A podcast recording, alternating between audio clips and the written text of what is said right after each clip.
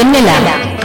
ధారావాహిక నవల రచన పఠనం డాక్టర్ కె. గీత. భాగం నలభై నాలుగు జరిగిన కథ అమెరికాలో తన తల్లికి స్నేహితురాలు స్త్రీలకు సహాయం చేసే సంస్థ సహాయను నడిపే ఉదయాన్ని కలవడానికి వస్తుంది సమీర. నాలుగు నెలల గర్భవతైన సమీర తనకు విడాకులు తీసుకోవాలనుందని అందుకు దోహదమైన పరిస్థితుల్ని చెప్తుంది. ఉదయిని తన్మయ కథ చెప్తాను. విన్నాక ఆలోచించుకోమని చెప్తుంది సమీరతో. చుట్టాల పెళ్ళిలో కలుసుకున్న తన్మయి శేఖర్లకు పెద్దవాళ్ళ అనుమతితో పెళ్ళి జరుగుతుంది. పెళ్ళైన మరుక్షణం నుంచే శేఖర్ అసలు స్వరూపం బయటపడుతుంది. మొదటి సంవత్సరంలోనే అబ్బాయి పుడతాడు. కష్టం మీద తన్మయి యూనివర్సిటీలో ఎంఏ పాస్ అవుతుంది. తన్మయి ఆశయాల్ని భరించలేని శేఖర్ గొడవ చేసి ఇంట్లో నుంచి వెళ్ళిపోయి విడాకుల నోటీసు పంపుతాడు. తన్మయి కష్టపడి జేఆర్ఎఫ్ సాధిస్తుంది. ఎన్నో రోజులు పోరాడి చివరికి శేఖర్కు తనే విడాకులిస్తుంది. హైదరాబాద్కు దగ్గరలో తన్మయ్కి లెక్చరర్గా ఉద్యోగం వస్తుంది. చిన్ననాటి స్నేహితుడు ప్రభు అనుకోకుండా మళ్ళీ ఎదురవుతాడు.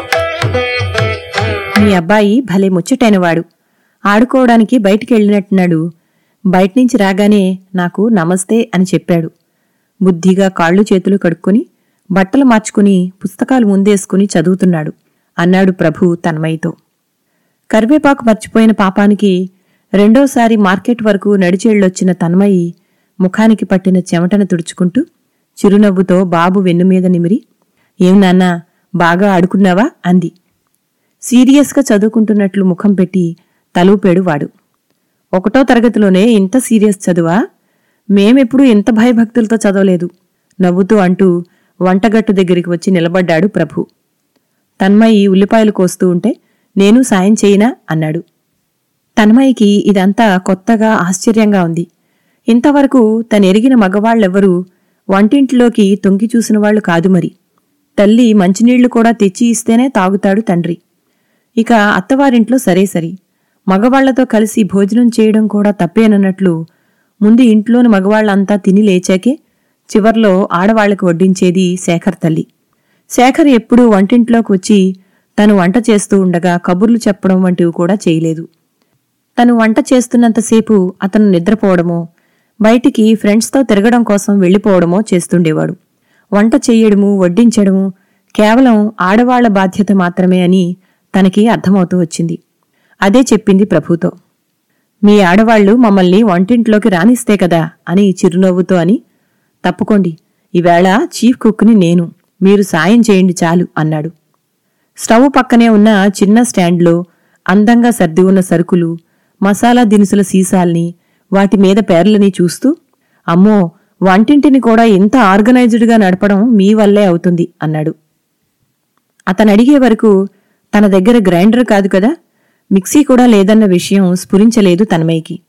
ఎప్పుడైనా అవసరమైతే వాకిట్లో ఉన్న ఇంటివాళ్ళ సన్నికల్లు మీద నూరడం కొంచెం ఎక్కువ రుబ్బాల్సి వస్తే రుబ్బురోట్లో రుబ్బడం అలవాటు చేసుకుంది తన్మయ్యి ఏమిటేమిటి మిక్సీలు వచ్చి ఇన్నాళ్ళవుతున్నా మీరు వీటితో అడ్జస్ట్ అవుతున్నారా అని. పొరపాటున నాతో పప్పు రుబ్బించరు గదా అన్నాడు భయాన్ని నటిస్తూ. తన్మయ్యకి అతని ముఖం చూసి నవ్వొచ్చింది. చప్పున నెలకొక వస్తువు సమకూర్చుకో మేడం అన్న తాయిబా మాటలు జ్ఞాపకం వచ్చాయి. అదే అంది పరధ్యానంగా. నెలకొక వస్తువు ఎందుకు? అని వెంటనే అర్థమైనట్లు ఆగాడు. అటు తిరిగి సన్నికల్లి మీద నూరుతున్న తన్మయ్యకి వెనక నుండి తన్మయ్యి అని గద్గదంగా వినిపించింది.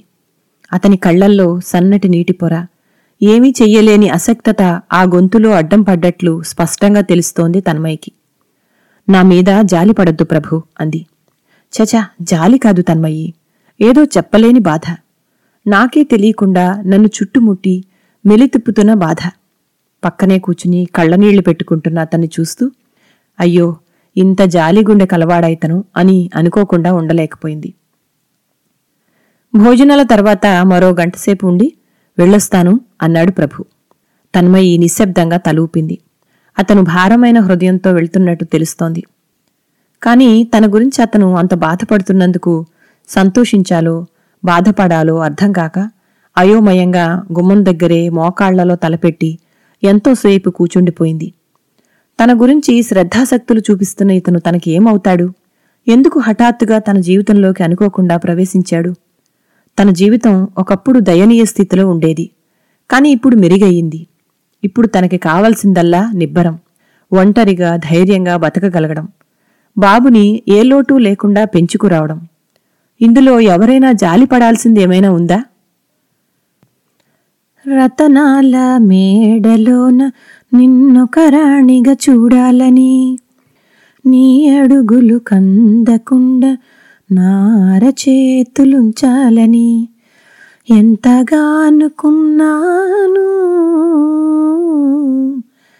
ఏమిటి చూస్తున్నాను? ఎదురింటి టీవీలో నుంచి పాట వినిపించసాగింది. ప్రభు తనని చిన్నతనంలో ఆరాధించాడన్న విషయం తనకి బొత్తిగా ఎప్పుడూ తెలియనేలేదు సరిగ్గా అదే వయసు నుంచి శేఖర్ తన చుట్టూ తిరగడం వల్లనో ఏమో తనెప్పుడూ తన చుట్టూ ఉన్న మరే మగపిల్లవాడి వైపు ప్రత్యేకించి చూసిన జ్ఞాపకం కూడా లేదు. తనంటే ఇష్టపడి వచ్చానన్న శేఖర్ తన జీవితాన్ని సమూలంగా నాశనం చేశాడు. స్నేహంగా ఉంటూ తన పట్ల ఇష్టం చూపించిన కరుణ చివరికి స్వార్థపూరితంగా ఆలోచించాడు. ఇక ఇప్పుడు తన పట్ల చిన్నప్పటి ఆరాధనతో జాలితో దగ్గరవుదామని ప్రయత్నిస్తున్న ప్రభుని తన జీవితంలోకి స్నేహితుడిగానైనా అసలు రానివ్వచ్చా? ఇప్పుడిప్పుడే కుదుట పడుతున్న తన జీవితంలో లేనిపోని సమస్యలు కావాలని కొని తెచ్చుకుంటుందా తను? అని మదనపడసాగింది తన్మయ్యి నిస్త్రాణగా పడుకున్న తల్లిని అమ్మా అమ్మా అంటూ ఆందోళనగా కుదిపాడు మృదుల్. ఏం లేదు నాన్న కాస్త తలపోటుగా ఉంది అంతే. అంటూ లేచి బాబుని ఒళ్ళోకి తీసుకుని కాసేపు బొజ్జో అంది జోకొడుతూ మర్నాడు ఉదయం లేస్తూనే బాబు ఒళ్ళు జ్వరంతో కాగిపోసాగింది. తాయిబాతో కాలేజీకి సెలవు చీటి పంపించింది. బస్టాండ్ దగ్గరలో పిల్లల డాక్టర్ ఉన్నాడని తాయిబా చెప్పింది. సరిగ్గా డాక్టర్ దగ్గరికి వెళదామని బయలుదేరబోయేసరికి చినుకులు పడసాగాయి. రోడ్డు పక్కన ఎంతసేపు నిలబడ్డా ఒక్క రిక్షా కూడా రావడం లేదు. ఇక బాబుని ఎత్తుకుని నడవడం మొదలుపెట్టింది. నాలుగడుగులు వేసేసరికి ఆయాసం రాసాగింది. దించి నడిపిద్దామా అంటే వాడు నడిచే పరిస్థితిలో లేడు. ఇంతలో కుండపోతగా వాన ప్రారంభమైంది. చేతి సంచిలో ఉన్న తువ్వాలు భుజం మీదున్న బాబు మీద కప్పి ఊపిరి బిగ్గబట్టి వేగంగా అడుగులేయడానికి ప్రయత్నించసాగింది. ఎంత వేగంగా నడవాలనుకుంటే అంత నెమ్మదిగా పడసాగాయి అడుగులు. ఎత్తుకున్న భుజం పట్టుకున్న చేతులు పట్టు ఇవ్వకపోగా కాళ్ళు పీకేయసాగాయి తన్మయ్యకి దుఃఖం ముంచుకొచ్చింది. దగ్గర్లో కనబడ్డ దుకాణం ముందుకు వడిగా నడిచి చూరు కింద నిలబడింది. దుకాణం మూసి ఉండడంతో నిలబడేందుకు అంత జాగా లేదు. కాస్త కూచునే ఏమైనా ఉంటుందేమోనని చుట్టూ చూసింది. అంతా మట్టి తప్ప ఏమీ లేదు. భుజం మీద జ్వరంతో మూలుగుతున్న పిల్లాణ్ణి అలాగే ఒడిసి పట్టుకుని భయం లేదు నాన్న అమ్మ ఉంది అని తనలో తను గొణుక్కుంటున్నట్టు అనసాగింది. అసలే జ్వరంలో ఉండి తడవడం వల్ల ఇంకేదైనా అయితే? సమయానికి వైద్యం అందకపోతే? ఆ ఆలోచనకే భయంతో కాళ్ళు వణకసాగాయి తన్మయ్యకి. కాసేపట్లో వాన తగ్గుముఖం పట్టినా రిక్షాలు అటుగా రావడం లేదు. అసహాయంగా రోడ్డుకేసి చూస్తూ భారంగా అడుగులేయసాగింది. హాస్పిటల్కి చేరుకునేసరికి బాగా నీరసం వచ్చేసింది. పేషెంట్లతో కిటకిటలాడుతున్న వరండాలో బల్ల మీద కాస్త జాగాలో కూలబడింది. మరో అరగంట తర్వాత డాక్టర్ ఇంజెక్షన్ చేసి ఏం పర్వాలేదు అని చెప్పే వరకు మనసు కుదుట పడలేదు తన్మయ్యకి. తన బాధని పంచుకోవడానికి కనీస సహాయం చేయడానికి తోడు ఒకరుంటే బావుండని మొదటిసారి అనిపించింది. రెండు రోజుల్లో బాబుకి తగ్గుముఖం పట్టింది. బండి గురించి వెతకడం ముమ్మరం చేసింది తన్మయ్యి. కాలేజీకి వెళ్ళే దారిలో ఉన్న మెకానిక్ షాపు అబ్బాయి వెనక నుంచి మేడం అంటూ కేక వేశాడు. తన్మయి వెనక్కి రెండు అడుగులు వేయగానే మీరు సెకండ్ హ్యాండ్ బండి గురించి అడిగినరు గదా పన్నెండు వేలకి ఓ బండి వచ్చింది కొంటరా? అని అడిగాడు. తన్మయి తటపటాయింపు చూసి పాత బండి అని పరేషాను గాకు మేడం సంవత్సరం వరకు ఏ రిపేర్ వచ్చినా నాది జిమ్మేదారి అన్నాడు. తన్మయ్య ఆలోచిస్తున్నది అది కాదు. ఇప్పటికిప్పుడు పన్నెండు వేలంటే ఎక్కడి నుంచి వస్తాయి? అదే చెప్పింది అతనితో. చివరి మాట పదకొండున్నర వేలకి ఇప్పిస్తా ఆ తర్వాత నీ ఇష్టం అన్నాడు. కాలేజీకి వెళ్ళి సంతకం పెడుతుండగా రిజిస్టర్ పార్సిల్ వచ్చింది మేడం అని క్లర్కు ఇచ్చాడు. అంత పెద్ద పార్సిల్ ఎక్కడి నుంచి అయి ఉంటుందబ్బా? సాలోచనగా పార్సిల్ వెనక్కి తిప్పి ఫ్రమ్ అడ్రస్ చూసింది. కుక్కిరి బిక్కిరి దస్తూరితో ప్రభు అన్న పేరు అడ్రస్సు కనబడేసరికి ఇంకాస్త ఆశ్చర్యపోయింది. ఏం పంపించి ఉంటాడు? తన డెస్క్ దగ్గర కూచుని ఆదరా బాదరా చింపింది. కంప్యూటర్ బేసిక్స్ అనే టైటిల్తో స్క్విరల్ బైండ్తో ఉన్న దాదాపు వంద పేజీల టైపు చేసిన కాగితాలవి. చిన్న చాప్టర్లతో ప్రతి చాప్టర్కు బొమ్మలతో సింపుల్ ఇంగ్లీష్లో ఇలా చదవగానే ఇట్టే అర్థమయ్యేలా ఉన్న ఆ నోట్సు చూసి తనలో తను ప్రభుని అభినందించకుండా ఉండలేకపోయింది. పుస్తకం మధ్యలో అన్నింటికంటే విభిన్నంగా పైకి కనిపిస్తున్న కాగితాన్ని బయటికి లాగింది. ఉత్తరం కష్టపడి రాసినట్లున్న దస్తూరి. తను ఉభయకుశలోపరి మిమ్మల్ని ఇలా పిలవాలని ఎన్నాళ్ళ కాంక్షో ఇప్పటికి నెరవేరింది. ఎలాగైతేనేం? రాత్రి పగలు కూచుని మీకోసం గబగబా ఈ మెటీరియల్ తయారు చేశాను.